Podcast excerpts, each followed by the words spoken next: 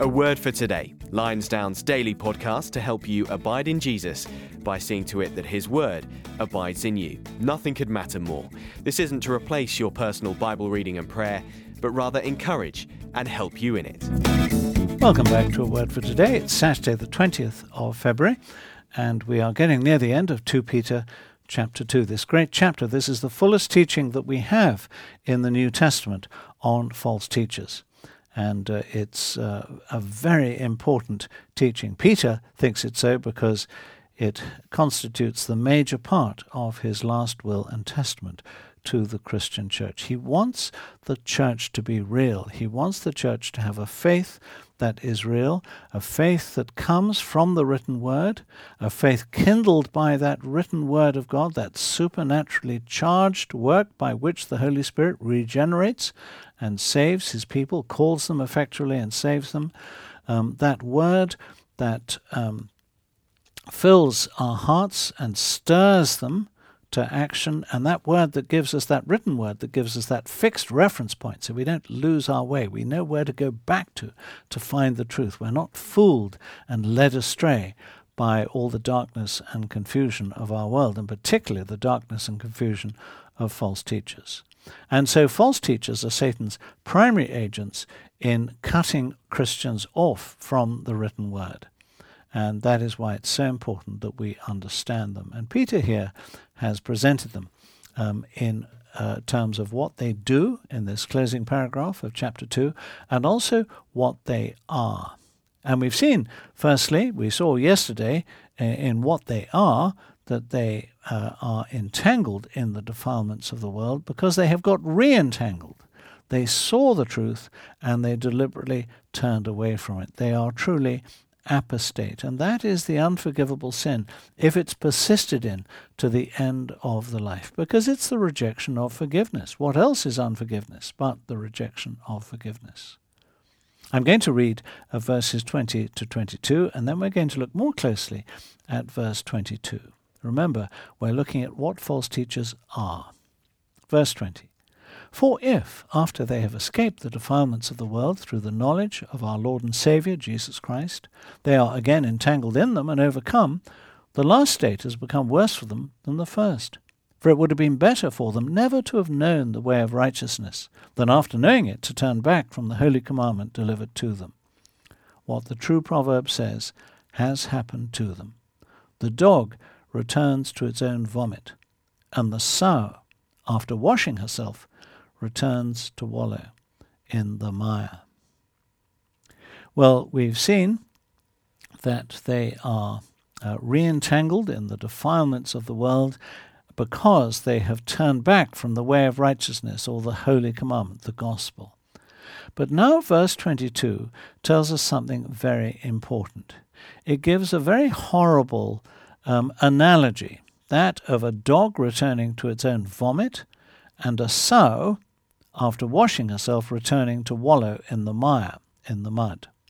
What is going on there? Well, dogs and pigs are regarded in the Bible as despicable animals.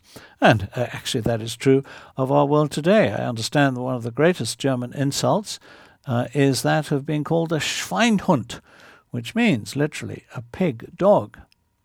And uh, what we are being told here is that dogs and sows, female pigs, behave in this way. I want to imagine a, a, crufts competition, and there is this lovely pedigree dog, and its hair has been beautifully shampooed and blown dry to a fluffiness. It's wearing a beautiful pink ribbon around its neck. Its claws have been clipped and polished. Its teeth have been cleaned, and it's just won the first prize at crufts and everybody's gathering around, and the press are taking photographs, and the proud owners are standing beside it, and all the judges are congratulating them.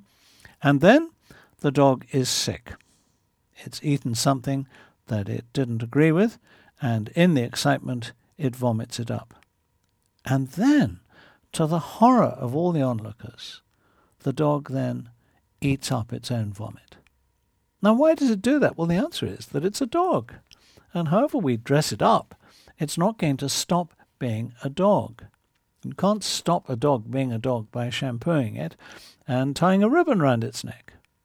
Its nature is unchanged. And so imagine the same thing with a sow. You've got this prize pig and you're very, very proud of it, and uh, you take it uh, to a, a, competition and it wins the first prize, and uh, you bring it back and it's all scrubbed and cleaned. Um, and you're so proud of it, and you get a friend to come over and look at your prize pig, and in the meantime, you find that it's wandered down to the mud pool at the bottom of the field and completely covered itself in mud. It's filthy from head to foot in mud. It's been wallowing in the mud.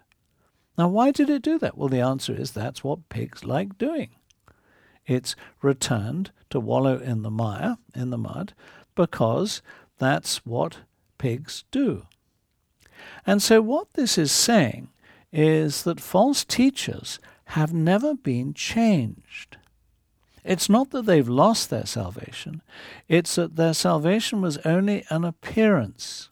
The appearance was only ever cosmetic. They were never truly saved, they only possessed the appearance of being saved. And it's interesting that the vomit, I'm sorry, this is a horrible analogy, but don't blame me. This is the analogy that Peter has used. And perhaps it's horrible because what false teachers do and are is horrible.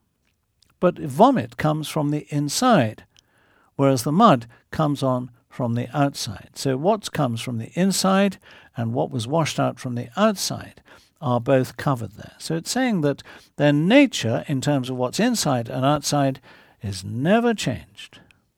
And so that is why they behave as they do. They had the appearance of having a true knowledge of our Lord and Savior Jesus Christ, but that was only a superficial experience, like a wine tasting a wine that was then spat out into the bucket. It's never taken.